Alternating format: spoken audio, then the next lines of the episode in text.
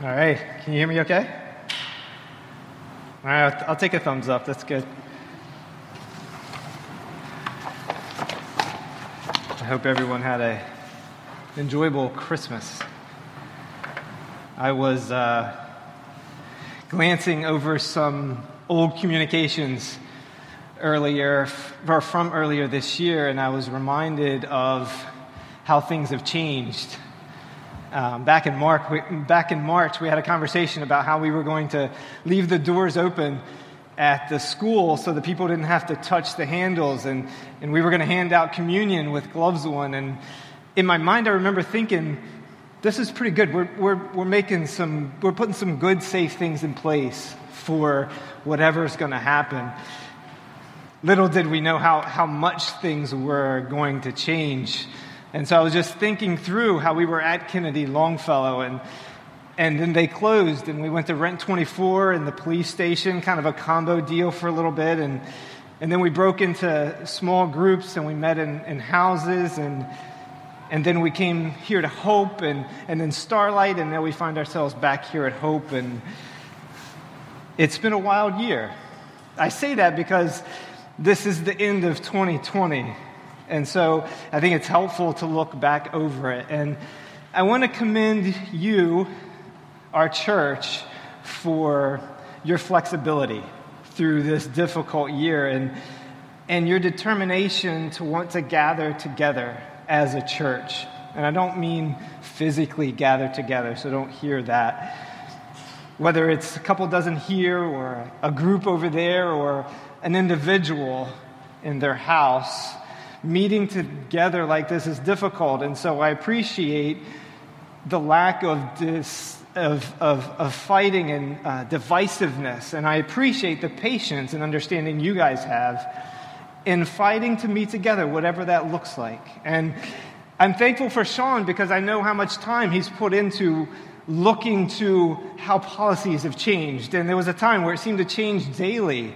And it took up a lot of his time. And he sought to make it as comfortable as possible for as many people, to be accommodating, to, to do what was right by both what was happening with the government and also the, us, as people in the church, and to do it biblically. And so I thank Sean for that. And you guys and Sean, us together, I'm, I'm grateful for what God has brought together, and we need each other. And I I say this because it's true, but I say it also because it goes so well with Philippians and what Paul is doing with the church that he started back in Philippi.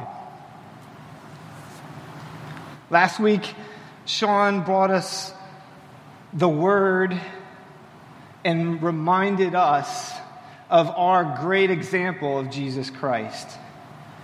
His example of humility that he showed when he died on the cross for us and how we should live as lights in the world because of that. And three characteristics, if you remember, that Sean brought out were unity, humility, and perseverance. Before we move in our passage tonight, I wanted to I wanted to us to be reminded that those three characteristics they can't happen by themselves. I mean, they're not individualistic in nature. Unity can't be unity unless there's people involved, right? Humility and perseverance can't happen unless there's people around us. And so I want you, I want all of us to remember that those characteristics are characteristics that happen in our partnership in the gospel. And that's what we're going to be looking at tonight partnership in the gospel, or as the title says, fellowship in the gospel.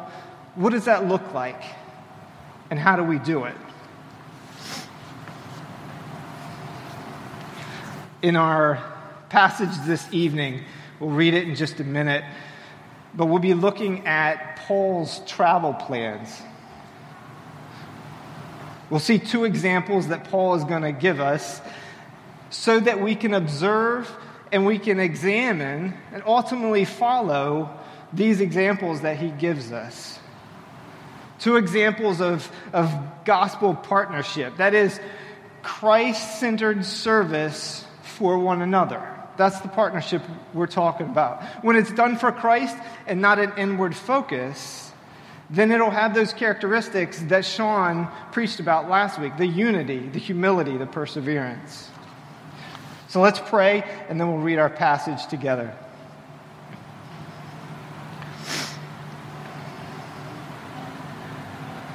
Lord, we pray that you would meet us this last Sunday of the year.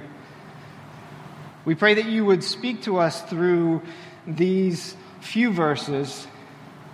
Help us to see the example that Paul has for us to see here in Philippians. Encourage us, Lord, through your word, and we pray that you would correct us where we need to be corrected. May we not waste this service. May we not waste the last few days of this year. May we plan not to waste next year in our service to one another and our glory to you. And we ask these things in Jesus' name. Amen. Philippians chapter 2. If you would turn with me or flip in your device, Philippians chapter 2, we're going to read verses 19 through 30. Verse 19 I hope in the Lord Jesus to send Timothy to you soon, so that I too may be cheered by news of you. For I have no one like him who will be genuinely concerned for your welfare, for they all seek their own interests, not those of Jesus Christ. But you know Timothy's proven worth, how as a son with a father, he has served with me in the gospel. I hope, therefore, to send him just as soon as I see how it will go with me. And I trust in the Lord that shortly I myself will come also. I have thought it necessary to send to you Epaphroditus, my brother and fellow worker and fellow soldier, and your messenger and minister to my need. For he has been longing for you all and has been distressed because you heard that he was ill. Indeed, he was ill, near to, near to death, but God had mercy on him and not only on him, but on me also, lest I have so, lest I should have sorrow upon sorrow. I am the more eager to send him, therefore, that you may rejoice at seeing him again, and that I may be less anxious. So receive him in the Lord with all joy, and honor such men, for he nearly died for the work of Christ, risking his life to complete what was lacking in your service to me. So we see travel plans for Timothy, possible travel plans for Paul, and some other guy named Epaphroditus. Why is, why is he telling the church at Philippi this, and what is its importance to us? I'm sure as, you as we read through this passage, you see that there's more there than just travel plans. See, for these guys, as it should be for all Christians, traveling is living. Paul isn't just talking about their travel itinerary, he's talking about their life. And we get to get a glimpse into how they live life.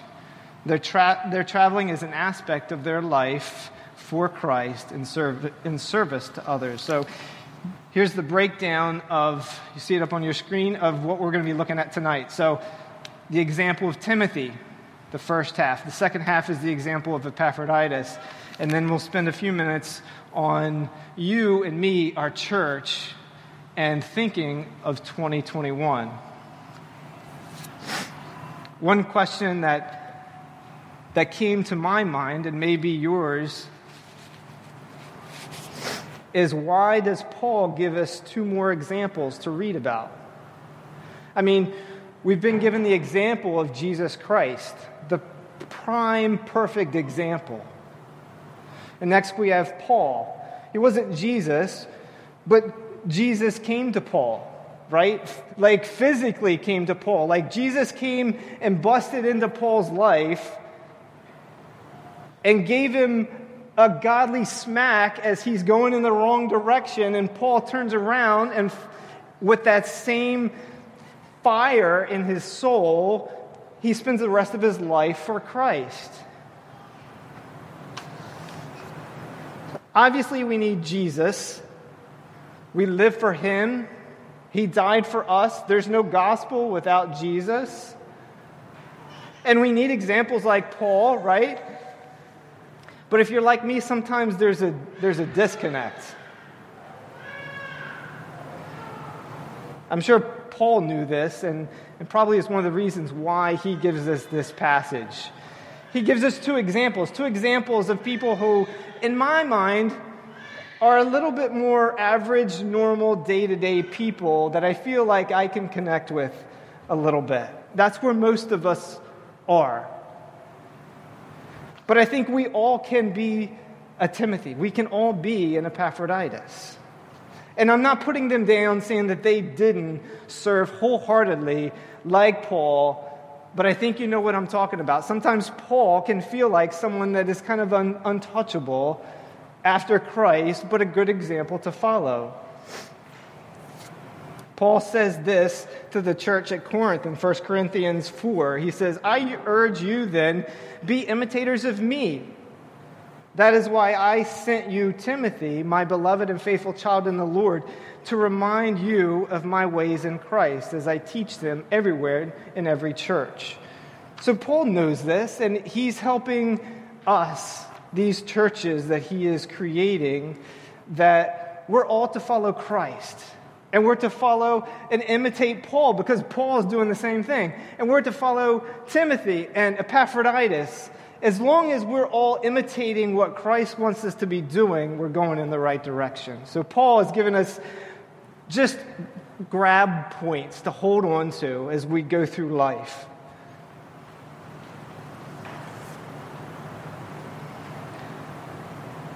Paul's planting churches for Christ. He's teaching Timothy. There's other brothers and sisters who are learning, hearing about Christ. They're becoming followers of Christ. They're living for Christ, day to day, walking out the Christian life. All of this, it's all about one big mission for the glory of God and the building of His church. Let's look at verse 19. I hope in the Lord Jesus to send Timothy to you soon, so that I too may be cheered by news of you. Paul knows that God is sovereign and is in control. He's not sure how things are going to work out. He hopes he get out of prison. He hopes that he's not going to die there. But he's hoping to send Timothy back to Philippi so that you are encouraged by him, and, and I will be encouraged by hearing news from you. He knows that Timothy is that communication line between him and this church that he loves back in Philippi. So before we go any further, who's, who's Timothy? Some of us may not know the background or who Timothy is, so just briefly. We'll read more about this as we get into to Acts, hopefully next year. But Acts chapter 16, the first three verses say this Paul came also to Derbe and to Lystra. This is before the church of Philippi, Philippi has even started. So, just a little bit of perspective. Paul came to Derbe and to Lystra. There was a disciple there. His name was Timothy, the son of a Jewish woman who was a believer, but his father was Greek. He was well spoken of by the brothers in Lystra and Iconium. Paul wanted Timothy to accompany him, and, and so he took him. He circumcised him because of the Jews that were in those places, for they knew his father was a Greek. I won't get into all of what is entailed there. We'll get into that when we get into Acts. But Paul wanted young Timothy. We don't know exactly, but most likely Timothy was around 18, 22 years of age at this point. And Paul and Silas are going on a missions trip. They want to spread the gospel. They're looking to start a church somewhere. They're not sure where. And Paul wants to take Timothy with him.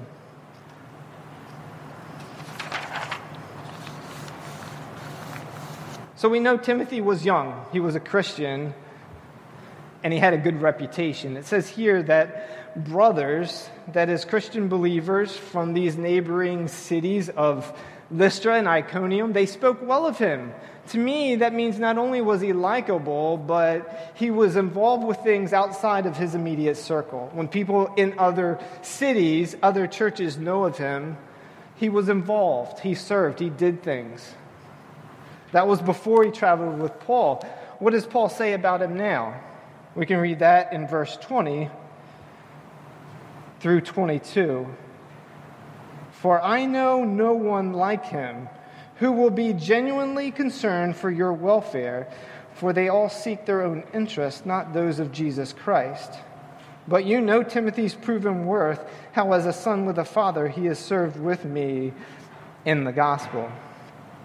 Timothy was there in Philippi when the church was started, so they knew him and he knew them. Paul says, I don't have anyone like him. Timothy was like Paul's son, his, his protege in the Lord, in the ministry. And it's important to remember here also that humility is not lost on these guys. As we look at the beginning of this letter, notice it says in verse 1 Paul and Timothy, servants of Christ Jesus. Paul didn't say, Paul and my helper, or Paul and my student servants of Jesus Christ. They're, they're peers. They're on the same level working the mission for Christ. Paul says that Timothy was genuinely concerned about others. Many people that Paul worked with were not like this. At least that's what he says here. There was an aspect to their service that was self serving in nature. They helped in the ministry, they served, but there's an interest in self that seems to be greater than their interest in Christ.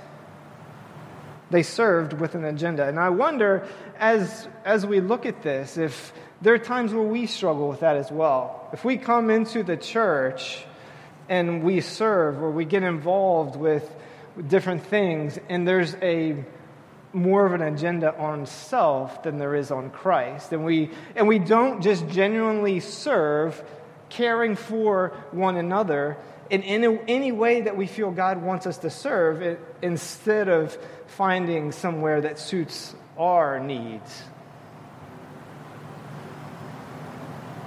Serving with an interest for Christ because notice in these verses how, how Paul ties the concern of others to what Christ is interested in.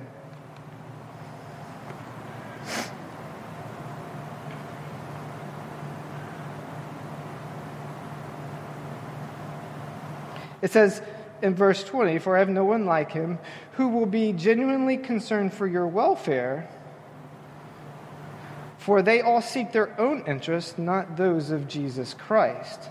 So we see this connection of others seeking their interest, where Timothy is seeking other people, and that lines up with what Jesus Christ's interests are. And so we need to be careful that what we are in line with is Jesus Christ and not ourselves. Let's move on. Verse 23 and 24. I hope, therefore, to send him just as soon as I see how it will go for me, and I trust in the Lord that shortly I myself will come also. Most likely, when Paul says, as soon as I see how it will go for me, he's referring to getting out of prison. Now, I don't know for sure what the reason is why he wants Timothy there.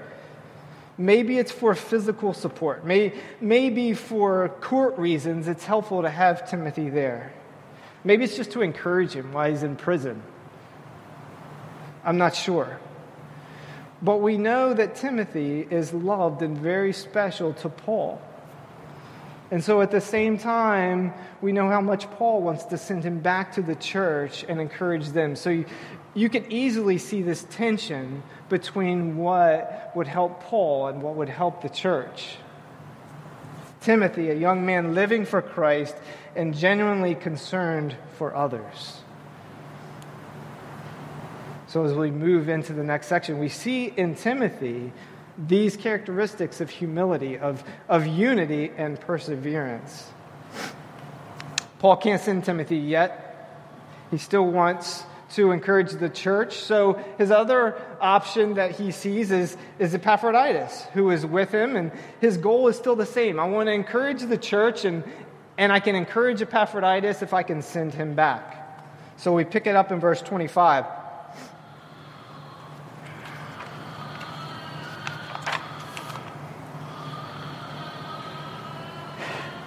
I have thought it necessary to send to you Epaphroditus, my brother and fellow worker and fellow soldier, and your messenger and minister to my need.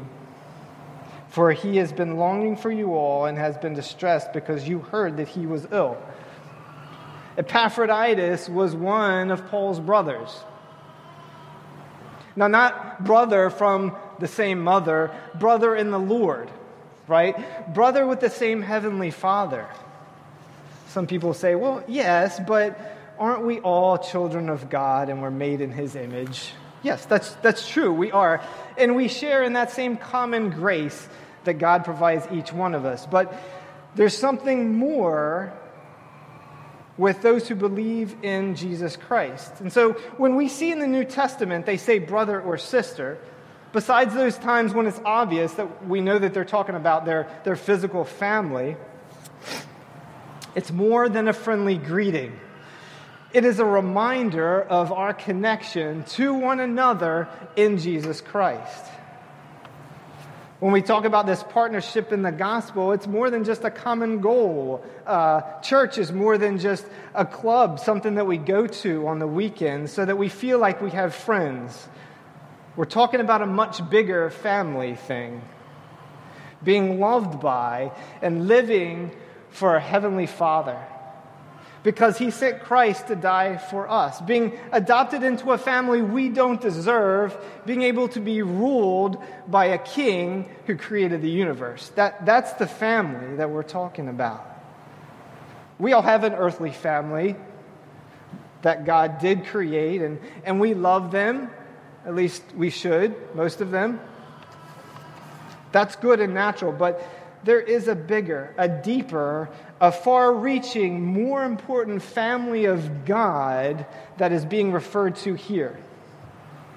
God is making for himself a people, a family, a church for himself, so that when he returns, we can be like him and we can live with him for eternity in the presence of our God the Father. So Paul says Epaphroditus is my brother. That's, that's big. That means something when he says that. He also calls him his, his fellow worker. Why? Because life as a Christian is work. Not, not working only for yourself, which we do. We have jobs, we have to work, but working for Christ, for others, serving them. Jesus says in Mark 10 45, For even the Son of Man did not come to be served, but to serve. 1 Peter 4:10 Each one should use whatever gift he has received to serve others. Serving others is work. Serving in the church is work. Caring for other Christians is work. Being a Christ follower involves some level of work. It's what we are called to do. Epaphroditus was from Philippi. He was a worker in the church at Philippi. We don't know exactly what he did, but he was a partner in that work of the gospel. So Paul calls Epaphroditus a fellow soldier. He's not talking about serving in the military together, he's referring to being fellow soldiers in God's army. Paul likes to use this language of, of fighting and army and Someone might say, well, that, that sounds violent. I, I thought God was, was about love and, and peace, and Christians should be as well. But God's army is not a physical fighting thing, it's about spreading the good news of the gospel and fighting against the lies that Satan has out there. It is a war, but it's a spiritual war. It's a fight against Satan and the lies of sin and darkness because Satan doesn't want us to know anything about a God, a heaven, or in hell. He wants us to be content right exactly where we are so that we will live for ourselves. And in the end, we'll die and we'll be in hell with him, which he has no choice of being pulled into because of what he did back in the beginning. So Satan doesn't want anyone to know about this. That's the war that is going on. Epaphroditus was one of those people who worked and fought alongside Paul for the advancement of the gospel.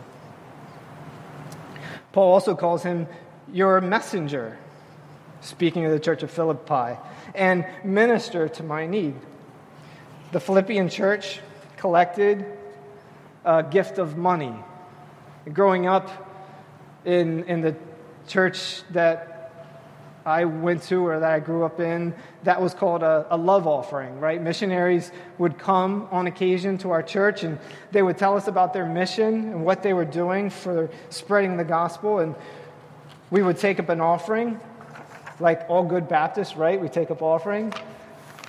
And that money that we collected would be given to them as a love offering, as an encouragement, as a way to help them in their mission. And that's what the Philippian church did. They collected money. And they needed a way to get it to Paul, whom they wanted to support. Not having a, a Western Union nearby, Venmo wasn't quite on the scene. They, they had the money, but not a way to get it to Paul, who was in Rome. And so someone needed to take that money and travel 800 miles from Philippi to Rome and give it to Paul, and that's where Epaphroditus raises his hand and says, I'll do it.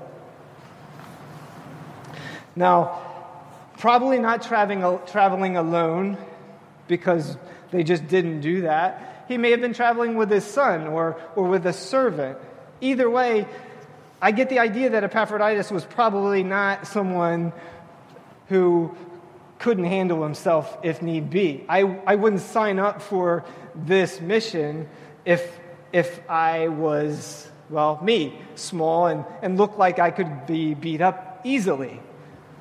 I don't imagine Epaphroditus was like that.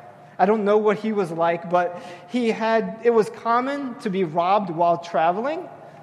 And at this distance, we're talking six to eight weeks of day to day traveling from, from Philippi to get to Rome carrying money. I don't know how much, but it was a substantial amount of money doable, but tough and dangerous nonetheless. He was the church's messenger for their gift to Paul.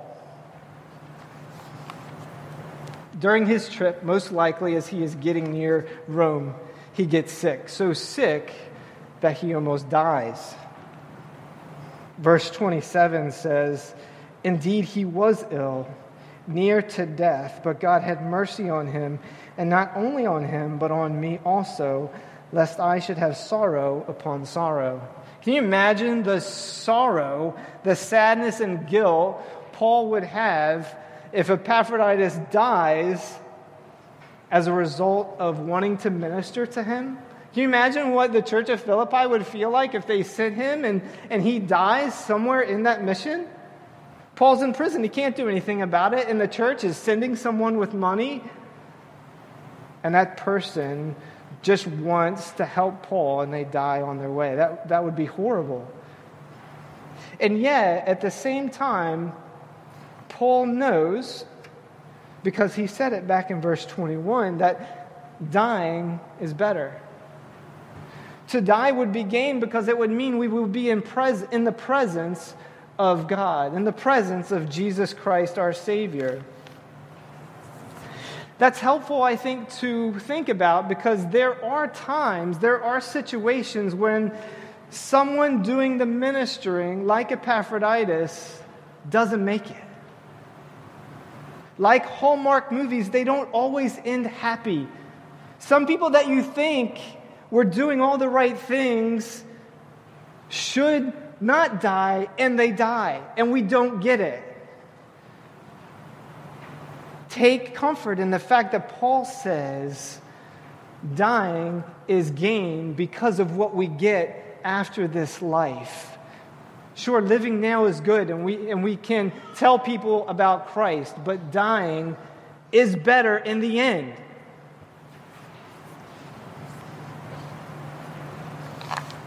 But God spared his life, and Paul is thankful for that. Paul's eager to send Epaphroditus back to Philippi because of that. And I'm sure Epaphroditus is eager to go back and share with the church how he was saved and the time he got to spend with Paul and how he encouraged Paul and Paul encouraged him. Also, he gets to go back with a letter from the Apostle Paul. Now, I'm sure that probably is a bigger thing to us now than it was back then, but that's still a big thing. And it was also customary that the messenger get to read that letter to the church. So imagine Epaphroditus when he gets back, he gets to read this letter, Philippians, to the church in Corinth, and then answer questions from the people talking about that trip he was on. So you can imagine Epaphroditus is quite excited about his return back. And in his reading, he'll get to read verses 29 and 30. Let's look at those. Paul says this So receive him, talking about Epaphroditus, in the Lord with all joy and honor such men, for he nearly died for the work of Christ, risking his life to complete what was lacking in your service to me. Now, maybe some people thought that Epaphroditus had stayed with Paul too long. Maybe they thought he was too weak. Maybe he traveled at the wrong time. He took the wrong path. You know how people get when you do things a little different than what's in their mind. I'm sure there were people that weren't exactly happy with the time frame or anything about the mission. Regardless, Paul tells them, receive Epaphroditus. Receive him back in the Lord with joy and honor him, honor people like him. Why? Because he came, he did a service to me that you couldn't complete. Paul also points out how Epaphroditus is Christ like and how he served others. Back in verse 8 of this chapter, Paul's talking about Jesus, and he says and being found in human form, this is talking about Jesus, he humbled himself by becoming obedient to the de- point of death, speaking of when Jesus was going to die on the cross for our sins. And then here, when talking about Epaphroditus, Paul says he nearly died for the work of Christ. Jesus was obedient to death. Epaphroditus was obedient and almost died. So there's some connections here in how he served and wanted to serve whatever that cost was. There's also one more aspect that, that Paul wants them to know. The, the church of Philippi wanted to support Paul, they wanted to send him money, but they couldn't have done it until Epaphroditus made that possible. So the church's service to Paul couldn't be completed without Epaphroditus' help. He needed the gift the church needed him to send it there. That's how God intends it to work. We need each other in a partnership in order for the church to grow, to be encouraged, to spread the gospel. And that brings us to our last point. And that is that's you. That's that's me. That's that's Trinity Cambridge Church as we move into 2021. And before we get into that, but as part of that, are you a Christian this evening? Before we ask Christians questions to help them navigate this next year, I want to ask those who aren't Christians do you know God's love for you? His greatest expression of love was sending Jesus Christ. We just celebrated it in Christmas. Sending Jesus Christ, who would then go to the cross and die for our sins. That was his greatest expression of love for us. And if you don't believe that, if you don't share in that love,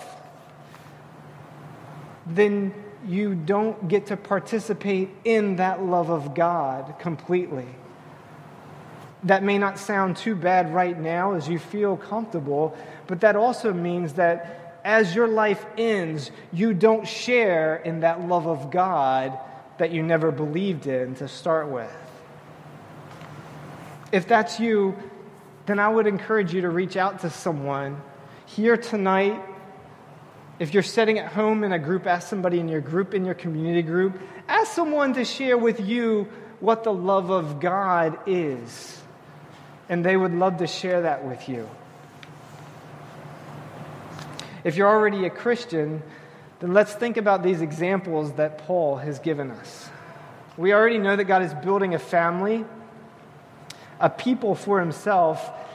And this is not done in isolation. We grow and we encourage and we serve one another, but it's not by ourselves for ourselves. We don't see a model of that anywhere in the scripture. And yet we have so many people trying to do life that way. So ask yourself this question Are you a friend like Timothy or Epaphroditus? Maybe you're not, and you need a friend like Timothy or Epaphroditus. There are some of those in this church. Are you working towards being that type of friend? Encouraging, caring, praying, loving, serving one another. As we move into 2021, will your mindset be like chapter 1, verse 21, that says, For me to live is Christ and to die is gain? Or will your mindset be more like chapter 2, verse 21, that says, For they all seek their own interests, not those of Jesus Christ?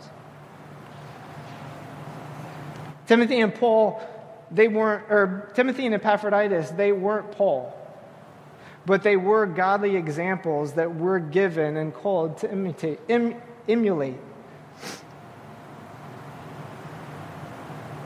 They aren't blazing in the spotlight examples like Paul, but dedicated, consistent servants for Christ. See, Paul and Silas, they were like, they were out there, they were preaching, they were in their face. They were, it was like they were on the front lines of missions going forward. And then all of a sudden they get arrested. They get thrown in jail. So imagine what this looks like. They're in jail. Things felt like they were on fire moving forward. And then Timothy's standing there, if, if there's other people with him, they're like, what just happened? So what do they do? They say, we need to pray for them. So let's go find the rest of the church and let's pray. And Paul and Silas, they're in prison and they're praying and they're singing, and what happens? Supernatural stuff happens. Now, I don't want to give away all the things that we're going to dig into when we get into Acts, but mighty things happen to the church when they care for one another putting other needs first, praying for God to do things they can't control. That sounds like where we're at right now. You might be thinking, that sounds really good. I'd like to live and serve like Timothy and Epaphroditus, but how do we do that in the church? How, how do we serve others when we're dealing with coronavirus? That's a good question. So I'd like to ask, or I'd like to give you a couple things to think about as we end this year. And realize that next Sunday, when we meet back together again, even though it will be 2021, life will still be weird. And church is still going to be uncomfortable and separated, at least compared to what we knew it to be a year ago.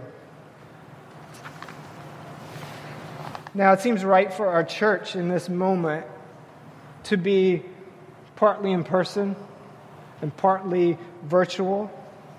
I understand both sides, and it's right and good.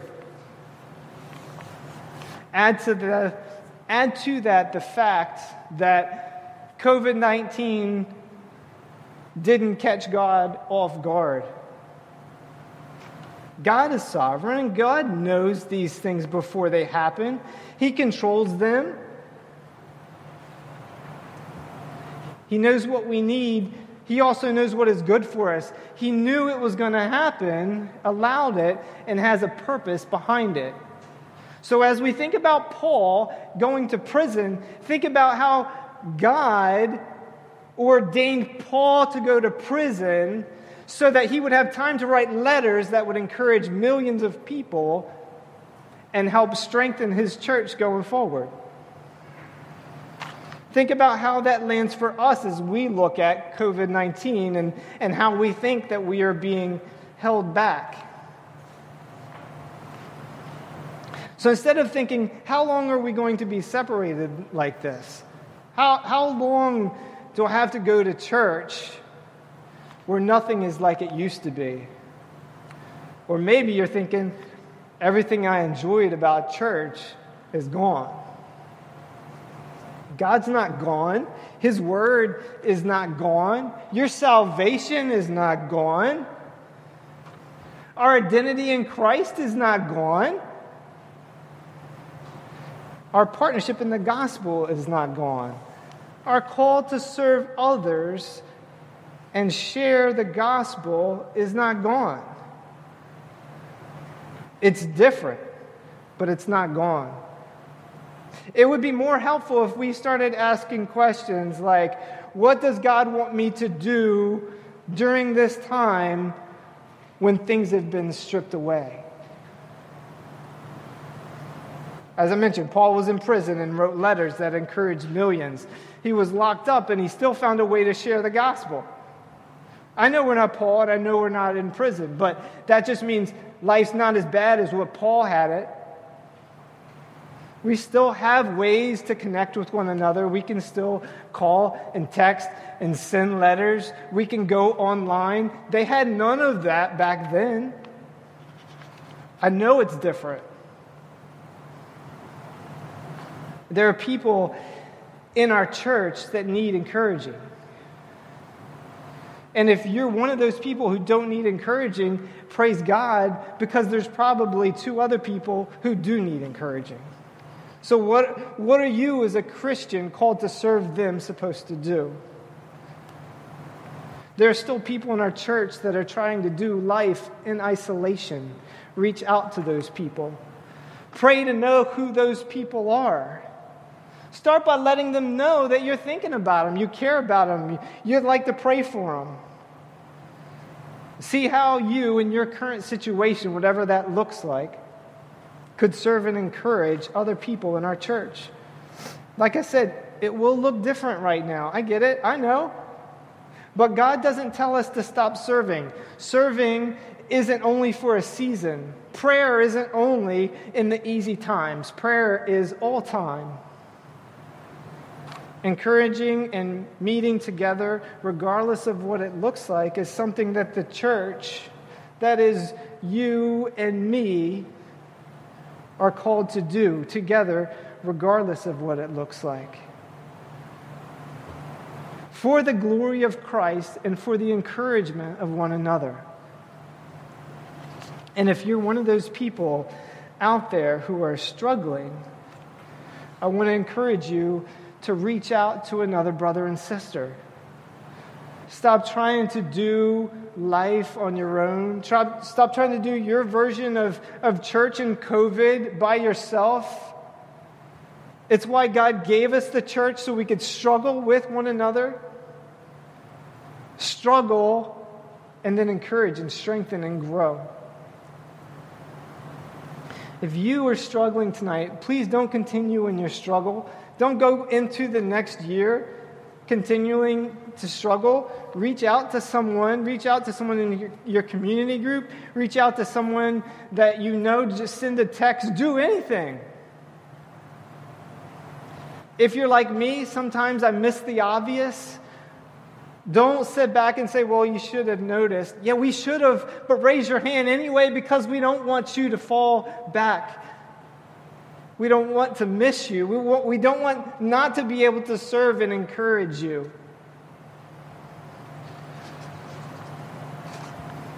I guarantee that if you ask someone to pray for you, to, to meet once a week just to talk about life, maybe to study a book together, I guarantee that they'll be helped by, their, by them helping you. It's just how God ordains it to happen.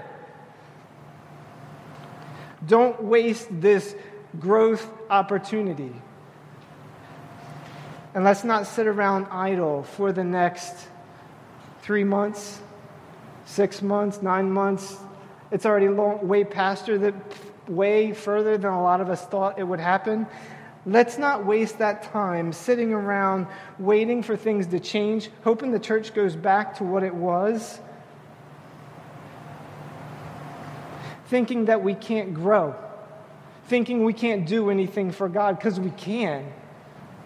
So let's partner together and let's grow in Christ for his glory and for our edification and encouragement tonight. Let's, let's pray together.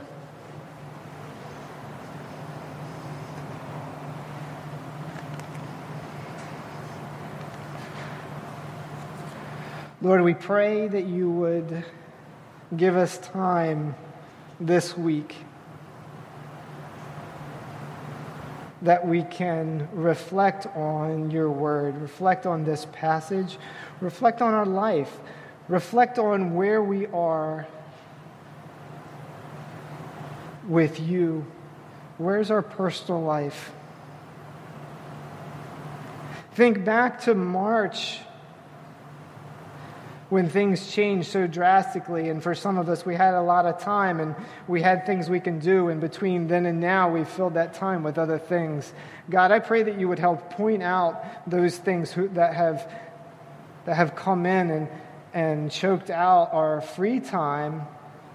And instead of using that time to strengthen our Christian walk, we, we have become lazy in our Christian walk and we've become stronger in other things that that probably don't matter. Lord, we ask that you would help us, help meet with us this week and point out those things. If that's in our community group, great. If that's in our personal time, great. Lord, we ask that you would meet us and put your finger on those areas of our life where we are, are failing and we could be growing, where we are focusing on ourselves and we're not focusing on you. So that our verse for 2021 will be Philippians 1:21 for to me to live is Christ and to die is gain.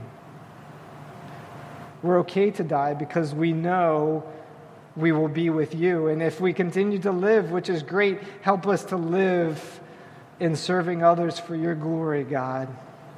Be glorified through our life. Be glorified in our church, Lord. And we pray these things in your name. Amen.